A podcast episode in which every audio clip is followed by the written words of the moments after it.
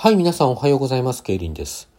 えーこの放送今、現在お聞きの方は、当然タイトルを見てから聞いてくださっていると思うんですが、まあなんか流して聞いてたら入っちゃったという方も中にはいらっしゃるのかなと思います。えーとですね、今回はちょっとあの、若干アダルティーな話をしますので、もしそういうお話が苦手であるですとか、今そういうお話を大っぴらに聞ける環境にない、周囲に人がいる、家族がいるですとかね、そういうような状況の方は、こう一旦こう放送をですね、停止してくださって、していただいて、あの、タイトルを見てですね、まあこんな大丈夫だなと思ったらそのまま聞いていただく。あの、これはあかんわと思ったらまあやめていただく。あるいはイヤホンで聞いていただくというような対策を取っていただくことをお勧めいたします。えー、5秒間待ちますので。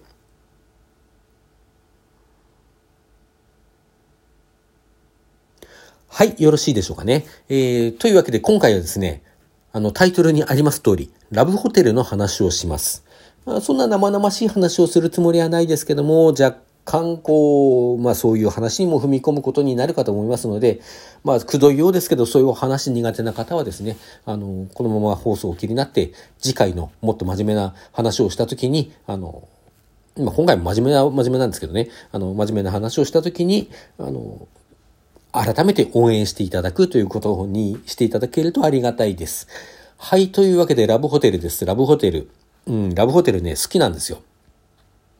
やぶから棒に何を言い出すんだっていう感じがするかと思いますけど、まあ私もそう思いますけどね。えーえーただですね、別にこのラブホテルが好きというのは、ラブホテルという場所にパートナー、まあないし行きずりの相手かもしれませんけど、そういう人と行って、まあイチャイチャイチャイチャニャンニャンニャンニャンすることが好きっていうのももちろん好きは好きなんですが、そういう話がしたいわけじゃなくてですね、あのーまあ、ラブホテルって目的において、すごくシンプルだと思うんですよね。まあ言ってみれば今言ったような、その、特定ないし、あの、行きずりの相手と、でも何でもいいけども、まあ誰かと、誰かと一緒に行って、その誰かと、イチャイチャイチャイチャニャンニャンニャンニャンすることが目的で行く。まあ、もう、そう、それが目的の場所であると。まあ、もうそれが目的の場所であるかといって、他の用途に使ってはいけないということでは全然なくて、もちろん、こう、ただ泊まる方もいらっしゃるでしょうし、一人で泊まる方とかもね、話たまに聞きますしね。あとはあれですよね、こう友達なんかといって、最近のラブホテルはカラオケとかゲーム機とかがいろいろあるので、お酒とか食べ物持ち込んで友達と行って、こうパーティーみたいなことをするっていうような話も聞いたことありますね。まあ、場所によってはそういうのをあの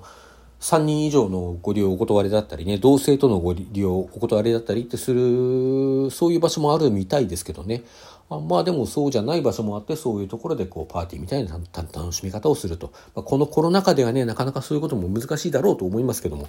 えー、まあそういうね。まあ、ただ、その、どんな利用をしようと、それは利用者の、こう、裁量、まあ、あれですね、建物の、こう、所有者、経営者の、あの、思惑内での利用者の、こう、利用者次第なんですけれども、ただその建物自体の目的が、その、イチャイチャニャンニャンであることは変わりがないんじゃないかなと。そこは揺るがないだろうと思うんですね。まあ、そのシンプルさがいいんですよね。恋愛というのはとかくこうなんかいろんな共雑物が混じりがちでですね、あまあ、この一回のエッチによってそのこれからの二人の関係をどう転がしていくかみたいなね、そういう打算みたいなものとか、あの、なんかこう駆け引きみたいなこととかですね。あるいはこう、なんかどんな施設をどう使うかでこの相手を品定めしようみたいなね、あの、おしゃれな場所を知っているかとかさ、そういうようなこうことだとかね。あの、まあ、そういうのをとりあえずもう一回全部棚に上げといて、まあじゃあしましょうかって言って、あの、行ける場所だと思うんですね。あ、あの、そういう話になったので、あの、はっきりこれは一ちゃんと言っとかなきゃいけないなと思うんですけど、あの、たとえラブホテルに行こうとですね、それがラブホテルであろうと、シティホテルであろうと、自分の部屋であろうと、あの、どんな場所であろうと、こう、相手が嫌だって言ったら、それは踏みとどまらなきゃいけませんね。普通というか、あの、まあ、多くの場合はラブホテルに行くっていうことに合意した時点で、あの、その先に進む合意も取られていると、あの、考えられると思いますし、まあ考えてしまいがちだと思うんですが、例えラブホテルに行くことに合意しても、いや、私は絶対そんなつもりじゃなかったって言われたら、それは踏みとどまらなきゃいけないし、あるいはラブホテルに行くことに合意した時点ではそのつもりだったけども、やっぱり嫌だってなったら、それは踏みとどまらなきゃいけませんよね。そこは、あの、揺るがないというか、揺るがせちゃいけないところだとは思います。うん。まあ、それはそれとしてね、まあ、それはそれとして、まあ、そういうのは若干こう、特殊なというか、あの、ケースとしては多いケースではないだろうと思うので、あの、思いますし、その、それぞれの個別の事情はさておいて、施設自体がその目的のために存在しているということは揺るがないんではないかと思うわけですね。でですね、その目的がシンプルって今言いましたけども、この目的のシンプルさだとかそういうことを含めてラブホテルというものの、なんていうんですか、いわゆるこう社会学的な、社会思想史的な意義というものにまで踏み込んだですね、割と面白い本を昔読んだことがありまして、鈴木ゆかりという方の書いたラブホテルの力っていう本なんですけども、どなたかお読みになられた方いますかね。もう20年近く前の本だと思うので、あの、ちょっとまあ内容的に今でも通じるのかどうか自信がないところはありますけれども、これはあの、あれですよ、法律上のこう制約などをね、こう踏まえたラブホテル建築士というものとか、あるいはこう、ラブホテルという施設ができるに至った社会思想的な経緯でですとか、そういうところにまで踏み込んでいろんな話が書いてあって、もうちょっとだいぶ前に読んだんで、詳しいことは忘れちゃいましたけども、非常に面白い本でした。あれによると確か、ある時期以降、その風営法かなんかの絡みで、ラブホテルというのは新築することは非常に難しくなっているというような話があったかと思います。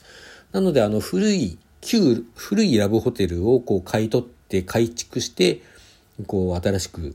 あの、リニューアルしてね、営業するというのは、こう、これからラブホテルに新規参入する経営者の、あの、主なあり方だっていうことが書かれていたと思います。まあでもさっき言ったように20年近く前の本なんで、今また、あの、法律的な状況とかが変わっているかもしれません。あと今時の、あれですかね、若い方あんまりそういうイメージないのかな。昔はラブホテルっていうと、あの、あの、何ですか、ドリフなんかにもね、そういう、あの、ラブホテルの部屋らしいセットが出てきたことがあったりして、あの、回転ベッドっていうのがあったんですよ。あったらしいんですよ。私は見たことないけど。あ、一回見たことはね、一回どっかで見たことはね、まあとにかく回転ベッドってのがあって、ベッドがね、要はこう、回るんです。回って何が楽しいんだって感じですけど、だから、一時期大人の遊園地なんて言われてたんですよね。言われてたこともあるんですけどね。そういうなんかいろんなギミックがあったりして、あの回転ベッドっていうのもね、確かそのラブホテルの力が書かれた時点では、新しい施設に新しく設置することはできないようなことが書かれていたと思います。なんかね、宿泊施設っていう名目でこう、ラブホテルっていうのを作られ始めたけど、いや、これは風営法で取り締まるべきだろうっていうような話になったみたいな、そんな話だったと思いますね、確かね。で、風営法でなんかいろんな縛りができたみたいな話だったんじゃないかな。ちょっと、ちょっと自信ないですね。えで、まあそんなラブホテルなんですけども、まあ私はね、結婚してもう随分になるので、もう随分長いこと言ったことなくてですね、あの、まあ、ただかみさんとね、結婚してから一回だけ行ったことあるんですよ。それがあの、まさに目的外にの使用。ただ泊まるためだけに泊まったっていうね、そういうことなんですけども、あの頃ね、かみさんすっごい忙しくって、あの、仕事でもう切れそうになってたんですね。で、まあ、ついにある夜、夜遅くに帰ってきて、その遅く帰ってきてご飯食べた後で、ブチ切れて、もう遊びたいからどっか行く行こうってことになって、よっし、ゃ行こうって言って、車で出発したんですよ。で、もちろん、もちろんというか、急なことですからね、宿泊施設の予約も何もしてなくて、あの、まあ、目的地までこう高速に乗っててね、首都高を乗って、インターチェンジを降りたところって、インターチェンジのそばって大体こう高速走ってるとラブホがあるような印象があって、まあだから疲れたらそこでインター降りれば、その辺にラブホがあるだろうからそこに泊まればいいだろう言って行ったんですよ。そしたらね、もう疲れたからじゃあ降りようって降りたら、ラブホないんですよ。全然なくって。えー、って言って、あれ結局どうやって探したのかね。しばらく走って看板見て行ったのか、なんか電話帳でも調べたんだったか、当時スマホがなかったんでそう簡単に調べられなくてね。まあそんなことで、こうなんとか見つけてラブホテル入ってですね、まあそこでもちろんもう疲れてもいますしね、別にその、ニャンニャンしようと思って入ったわけではないので、あの、眠っただけなんですけど、歯磨きとかしてね、寝ただけなんですけども、あの、寝る時にね、こうベッドに横になって、じゃあお休みって明かり消すじゃないですか。消したらね、びっくりしたんですよ。天井に、ボワーンとこう、青紫っぽいような色でですね、あれブラックライトなんですよね、ブラックライトで、あの、ミッキーの、